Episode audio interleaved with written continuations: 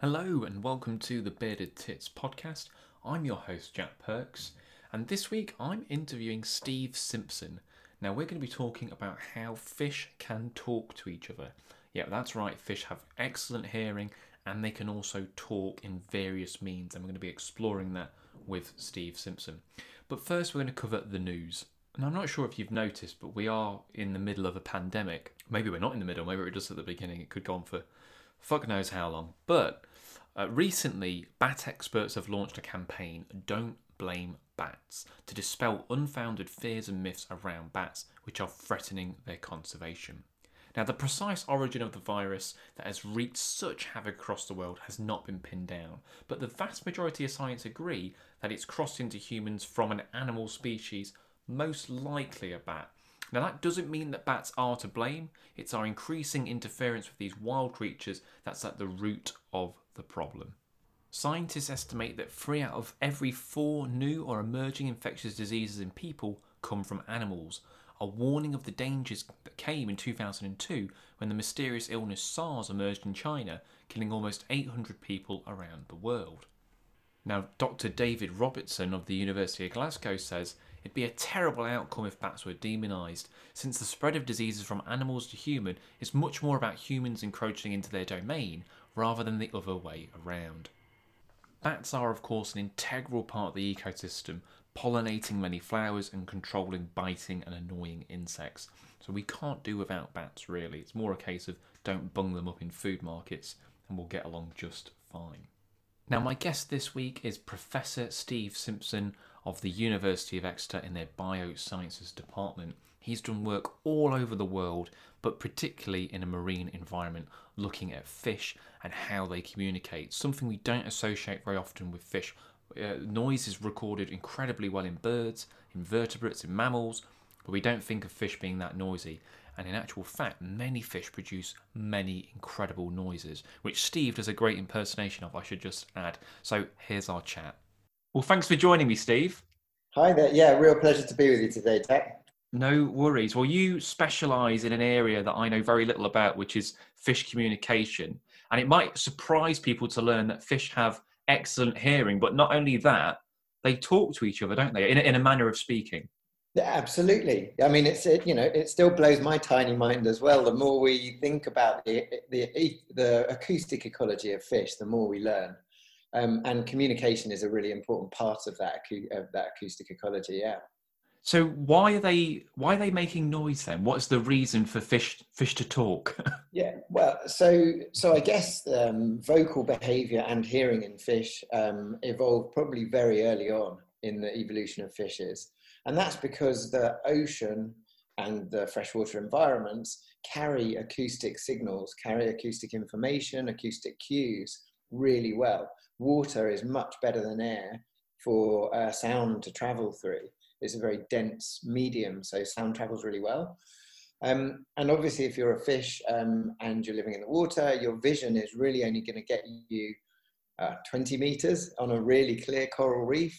Whereas sound is something that allows um, animals to communicate underwater over tens, hundreds, thousands of meters. So we think certainly some fish can hear over a kilometer um, uh, away from where they are whales we know can you can communicate across whole ocean basins. Yeah, they're quite well probably, documented, aren't they? Cetaceans. We know a lot about them yeah. making noise, but fish maybe not so much. That's that's right. Yeah. So probably I, I, guess it was kind of those classic records of the 90 in the 1960s of, of humpback whale song that brought marine acoustics to the human um, um, you know, to the human um, perception in the first place. Jacques Cousteau, the, the decade before in the 1950s, had made Le Monde de Silence, the silent world. And the oceans were assumed to be this beautiful, serene, silent environment. But if you go snorkeling on a reef or, um, you know, even on some habitats in the UK, you'll be amazed by how much you can hear. And some of that sound is being deliberately produced by animals to communicate. Other, other sounds are more incidental, things like urchins scraping away on the rocks or parrotfish chomping at the coral. But there's a lot of sound that animals are making deliberately because they want to communicate with each other. So, how are these fish? Uh, I, know, I know each fish will be slightly different, but how are they actually making these noises then? Yeah, good question, and and we probably don't know all the answers to that. We every time we dip our hydrophone, we hear new fish sounds that we've no idea which species is making it. there's there's generally a few different ways that fish can make sounds. One of them is just simply through grinding the pharyngeal teeth, the teeth in the back of the jaws, so that creates like a scraping sound. There is uh, the jaw snapping shut, so a popping sound. Um, I saw a video last week of some salmon actually, which are thought to be not very vocal, but a, sa- a male salmon using a snapping sound from its jaw. I think I saw that as well. Yeah. Yeah, that's right. Um, clownfish take it to the next level with uh, a kind of special structure of bones that can get um, kind of compressed under tension and then they release and create a really loud snap type, type sound. And they can actually do that quite quickly to create like a bub bub bub bub sort of sound. So Um, that's that one's definitely purposeful. Then that's not like a Oh. you can't you couldn't argue that's by accident. They are doing that. you can't, You know, you can't fake that for No. sure. Absolutely. Um, there's then an amazing, you know, within the damselfish family as well as the clownfish that create these kind of popping. The sergeant major fish, which tend to defend colonies of uh, or kind of nests of eggs on the sides of uh, reef slopes, create croaking sounds, sort of chirping sounds. Um, and then just very recently, we've discovered that there's a sound we've been hearing in recordings everywhere from Taiwan to Australia that turns out to be another damselfish. It's the Ambon damselfish, which makes a whooping sound. So, so we think that's probably linked to the swim bladder, but it's a kind of whoop, whoop, whoop, whoop, whoop, almost like a, um, like a pigeon sort of sound, a cooing sound. It's celebrating. That's a really interesting sound because it's about 700 hertz or so, which is higher than a lot of the fish sounds. And it's quite a quiet window in the reef soundscape. So it gives them this private communication channel. Um, and then I guess the famous sounds that were first documented were things like cod and haddock that have I don't, if, if ever you if you if ever you buy a cod or a haddock from the fishmongers and it's not been gutted, if you if you if you mo- uh, remove the guts, you'll find the swim bladder, and the swim bladder lies underneath the spine, and is this really thickly mus- muscle, um, a kind of muscle coated balloon that the haddock or cod uses to control its buoyancy, and the muscles are in rings, so they can they can basically cause that swim bladder to resonate, and it becomes a really a really loud vocal instrument that the cod and haddock use, particularly the male cod. Um, they hang around in spawning aggregations around spawning time. Males will side up to a female, and if she likes the look of him, they'll swim towards the surface. As they swim up, he's got about six seconds to get this perfect love song out before she either chooses to swim back down because he's no good, or she chooses to release her gazillions of eggs. So um, and it's and it's through resonating the swim bladder that they can create these deep thumping and and uh, knocking sounds. We've all So, yeah, been there. A whole range of different sounds. Um, I mentioned that when we uh, put a hydrophone in the water, there's some sounds we don't know what we're hearing. We were doing some filming for Blue Planet Live last year with um, um, out on uh, Heron Island on the Great Barrier Reef, and we dropped a hydrophone off the dockside um, at dawn. And then when we filtered the recording just down to the low frequencies, there was a pub laugh fish. The only way you can describe it is that it's got a pub laugh. So when you listen to it, it kind of goes whoa, whoa, whoa, whoa, whoa, whoa. that laugh that you'd hear across the pub. Um, and uh, and who knows what species it is? There's so much to discover. That's a great mystery, isn't it? The fish that's get, going to a pub and laughing underwater. You, You've got to find that one out. Exactly. So you mentioned about the hydrophone. So how are you how are you recording the sound of fish underwater? Because that's quite a, an unusual thing to do. Yeah, yeah. Um, so, I mean, I guess luckily for us, from about the late 1990s, um, Navy equipment became more available to biologists. And so the Navy had been listening to the ocean for decades, listening out for submarines, listening out for uh, torpedoes, for ships in the distance, for um, deep sea um, testing of warheads, things like that. Um, but the hydrophones became available really in the late 90s for us to be able to start to buy and to listen to the ocean from the perspective of a biologist. Um, the simple hydrophone is just a length of cable with a hydrophone that's about probably the size of a plum, something like that sort of size on the end of it. Um, it's got piezoelectric crystals inside that, when sound pressure um, hits the crystals, the crystals get compressed and create an electric voltage, which then, uh, with an amplifier, you can turn into a recording of the sound. Um, so, so that's the simple system. Um, we've now started building multi hydrophone arrays that can hear in different directions at the same time. So they've got some directionality to the um, to the hydrophone in the same way that a bird researcher would use a directional microphone to listen to a bird in the forest in the distance. We're starting to be able to do that underwater, which means we can then put the array around a group of fish and we can start to identify which fish is making which sound and to start to interpret their communication, their, you know, learn their language.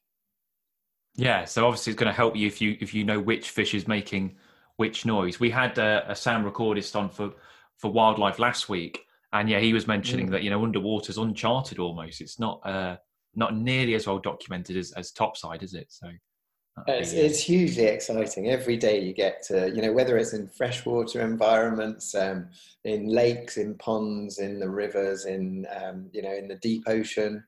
Um, on coral reefs, anywhere you go, the Arctic, the Antarctic, anywhere you put a hydrophone, you're going to make a new discovery um, yeah, it's it's really exciting. So, are you finding uh, that, like birds in cities, they, they kind of make a louder call, don't they, in urban scapes? Do you find that fish, say, living in harbours, are they having to up their game, or is it just something we don't know yet?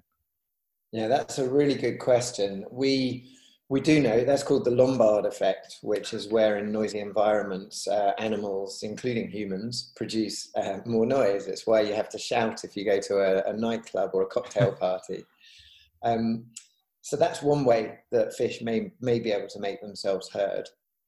Um, we've got a PhD student at the moment, Isla Davidson, who's looking at multimodal communication. Um, and so she's really interested in, in a noisy environment, whether fish, if they're vocalizing, reinforce that vocal um, um, uh, mode of communication with perhaps something physical at the same time. So it could be a, a, strange swimming pattern at the same time as vocalizing, which then mean that it's really obvious who's making the sound. Um, but there are other things that birds do and other animals in noisy environments to get themselves heard. So one of them is that they can change the time of when they're producing sound. Um, so really good examples um, you find, say, around busy roads where you've got rush hour and animals choose not to bother communicating and then you go into the quiet periods or on the weekend and you get more vocal behavior. Um, you can change your frequency to some extent. We're not sure how much fish really have control over the frequencies that they can produce. Um, but if there's a lot of frequency sound at 400 hertz and you're producing sound at 400 hertz then you're going to be masked by that other noise. Um, if you can move to 600 hertz, then your sound starts to stand out a bit more. And we certainly know that um, gobies in streams in Italy um, can do that. It's called calling in the gap, where the, they, they tailor their vocal behavior around the background ambient sounds to get the, the quiet spaces in that soundscape. So, yeah, guess, there's a range of things. I guess is that because they're in fast flowing water, they have to change it because I guess the closer they are to the water, it'd be louder. The further away, so they that's something they would naturally do, I guess. Yeah, that's right. And I think as water's flowing in streams as well, it depends on the speed it's flowing and what the substrate is and so on as to what the frequencies are likely to be. So they can then try and find the right frequencies around those um, to get some quiet hmm. cooling, to get their own kind of private line. Yeah, yeah. Well, we've all been there when you're holding your mobile up and you, you can't get through to someone. So you have to feel for these Italian Italian yeah, gobies. Yeah. You, you mentioned, uh, you know, predominantly this coral reefs where you've been studying, and you mentioned the cod and the haddock. Has there been any other studies on British fish whether they communicate? I mean, anecdotally, I know anglers say things like gudgeon and bullheads will gurgle a little bit. Whether that, I mean, that that might just be air escaping, but I don't know if there's been any studies closer to home. Yeah, I mean, certainly, certainly, um, bullheads and things will croak when you catch them. Um, and, and in fact, a lot of fish have got their names around the world because of the sounds they make when they're caught grunts, croakers, um, and so on. And so, so certainly some UK fish can produce sound in that, in that sense. Um, the, the likelihood is that some of the more reef dwelling fish, things like Uh, wrasse might use sound where they've got a territorial and quite hierarchical social structure. Um, gobies and blennies certainly can produce sound and can hear sound quite well. Um, the gadoids probably all can, so the cod and haddock are the classic ones, but probably whiting and um, you know pouting and all sorts of other things would be able to um, join in that chorus. Um, I guess one of the most unusual sounds, which um, which made it actually won an Ig Nobel award for its classic discovery, um, was the herring. Now herring can't produce sound vocally, but they've got a special trick to maintain their school at night. They'll swim up to the surface as it starts to get dark and start gulping air, which they swallow down into their belly. Um, and then through the night, particularly if they get find themselves isolated, or if they realize that there are predators around, they can start gradually releasing that air through their anus, which, uh, which it brilliantly is termed a fast repetitive tick, which, which you can imagine what the acronym might be from a, an, an FRT. Yeah. Um, and so they can create this kind of squeaking noise, sort of sound. and that is a really important way that they can actually stick together and and avoid predation at night. See, if so, I yeah. if I made that noise, I would be quite worried uh, if that if that was coming out of me. I wouldn't. I that's wouldn't right, exactly. so, so there's no limit to the creativity of fish to produce sound. I think I have heard that before, farting herring. So that is, yeah, that's an mm. incredible adaptation. Like, how did evolution arrive mm. at that? Thinking, you know what, that's the best way. That's right. You'd normally think that if you can't control your flatulence, that you'd soon get weeded out of the gene pool, but it turns out it's a a brilliant defensive strategy. It, it's a strength. That, that, there you go. You know, farting will help you survive against predators. So there, there you go. Um, when when watching Blue Planet Two, you talk about these man-made sounds forming an acoustic fog. I love that that word, mm. acoustic fog, uh, blocking many creatures from hearing. So so how is that a problem for them? Yeah, I mean that's that's really a, a lot of our research started in natural soundscapes, animal communication, importance of natural soundscapes, and and for a long time we occasionally would just have anthropogenic noise, as we call it, noise pollution, being a bit of a problem to our science. You know, we would, in fact, you can just hear someone dragging a trolley outside. You know, occasionally we'd be trying to take a perfect recording and, and a noise like that would occur. You know, maybe the, there'd be a ship on the horizon or there would be one of our research team coming over in a boat to join us. And we'd have to stop taking the recording, wait for the noise to finish and then start again. And, and over the years, it became more obvious that that sound was actually a real nuisance to marine animals, including fish. Um, now, at the very least, it can mask natural um, communication pathways, or if you're listening out for habitats or listening out for predators or trying to find food by listening, then noise pollution creates that fog. So it makes it more difficult for you to be able to use your acoustic world um, to survive the more we've researched the impacts of noise pollution, the more we've realized that it's more than just simply a masking problem. Um, we find that noise can cause stress in animals, including uh, most fish that we've studied. So we can measure metabolic rate in fish or heart rate or the gill beat, the breathing rate, um, or look at how they perform in different scenarios. And we find that noise stresses fish and that stress over longer periods of time changes their growth trajectory, their susceptibility to disease, ability to reproduce. Um, but we also find that noise sometimes, because of that stress, can tip the balance where they interact with other species. So, and that can go work in both ways. So we've done some studies where we found that fish prey become more vulnerable because of the stress of the noise and possibly the distraction of the noise to their predators. But then we've also found that predatory fish sometimes lose out because they're, they're stressed by the noise. So it makes it very difficult to predict what the impact of noise pollution will be in the marine environment because there are so many species interactions in a food web or in an ecosystem. Um, but we do know that noise is destabilizing that, that world. It's interesting you say that because when I mean, unless you scuba dive, I guess you won't know for sure. But when you're down under the water, if the, if you're say on a boat you can hear the boat from quite some way, you know. And even if once you get um, not necessarily that close, you can hear people talking on the boat. You can make out what they're saying and the engine going, and it is it is a noisy world definitely than than what you say down there. Yeah. Um, what I'll I'll end on this last question, and you've already done some some incredibly beautiful interpretations of fish fish sound. So, what's the uh, your favorite fish sound? The the favorite noise that a fish has made so far? Uh, well, that is that is a brilliant question. I mean, I, for me, the biggest mystery at the moment is the pub laugh, laugh fish. That's a fish I'd really like to, to call my friend. It's got such a lovely, deep, guttural laugh. It's clearly having a good time and uh, and would be good on a night out. Um, the the fish that we're studying in detail at the moment, which we is the the more we do it, the more the more fascinating it becomes, is clownfish. Um, and that really started at, with Blue Planet 2, where we were working with the saddleback clownfish, the ones that you might remember had the problem of living away from the reef, no substrate for the females to lay her eggs onto. And so the male would go off and find different things, including the coconut shell, which she could then spawn onto. Um, we spent a lot of time watching those clownfish, trying to get good recordings for that first sequence. And by doing that, realized that they had quite complex vocal behavior.